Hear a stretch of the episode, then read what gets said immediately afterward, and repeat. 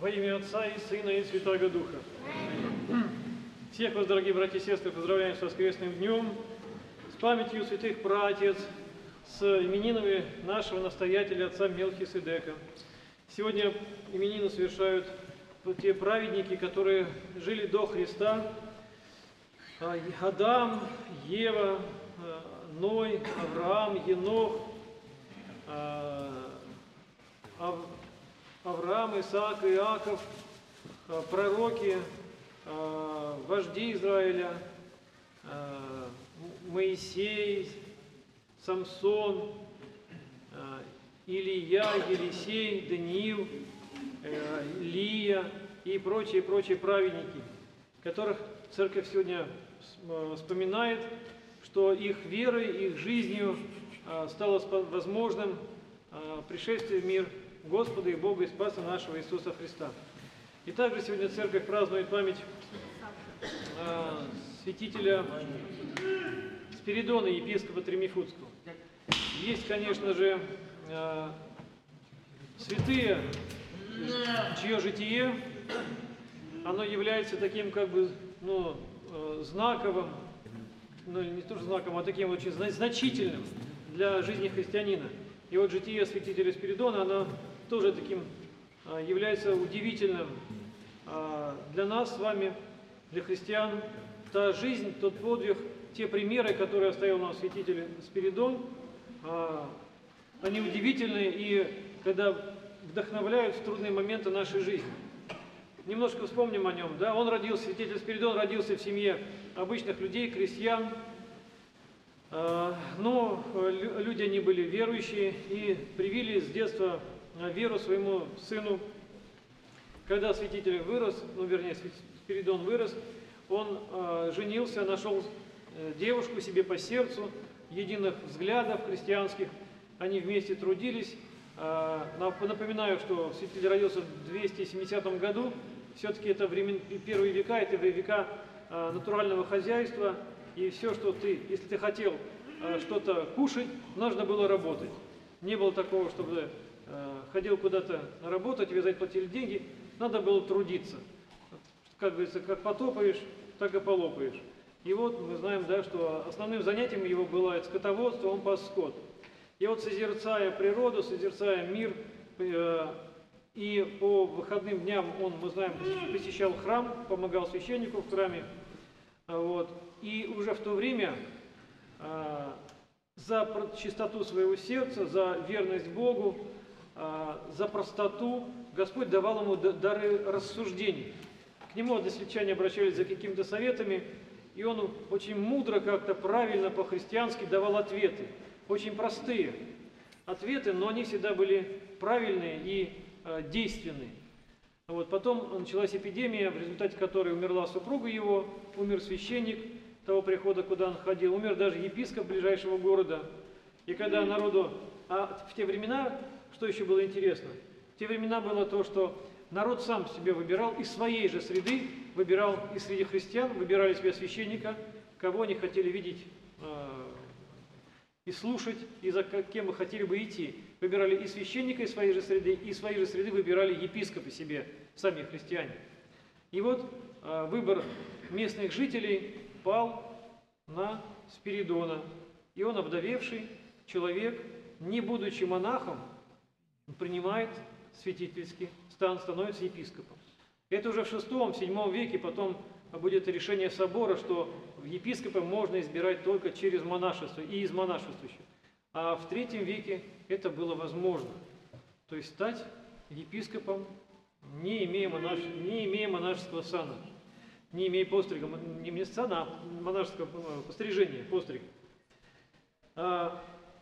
И вот дальше те задатки, которые были даны Спиридону, они раскрылись во всей своей красоте, во всей своей полноте.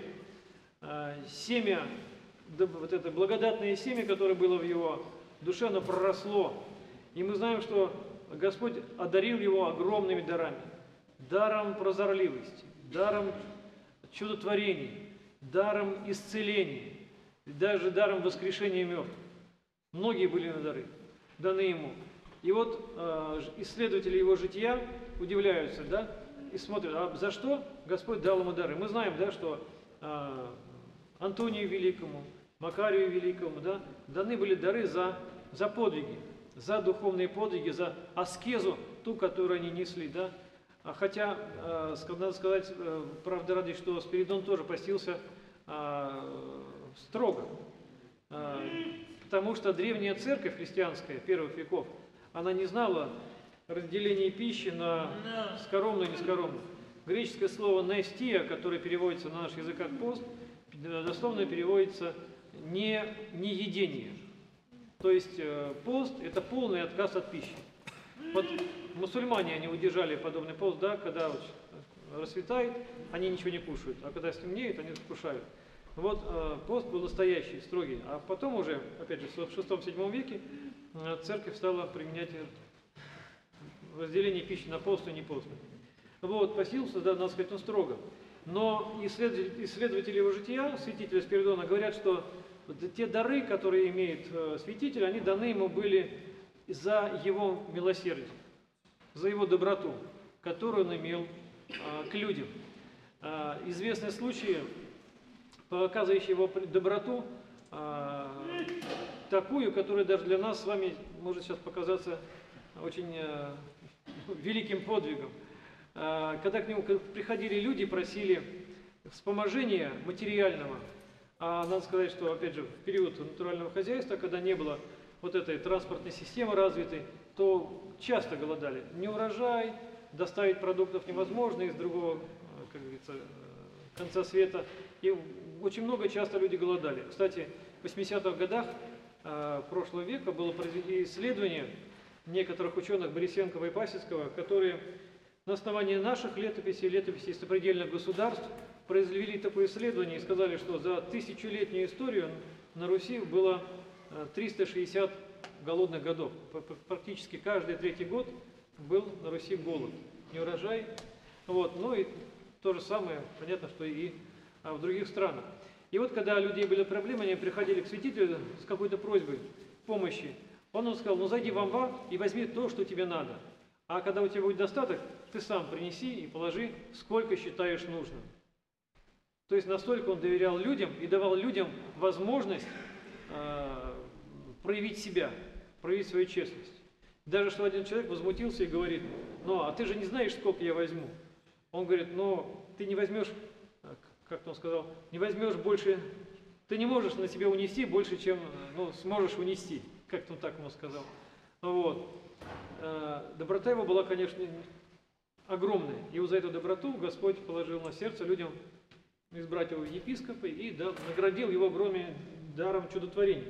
Кстати, мы знаем, как меняет достаток, да, и богатство меняет человека.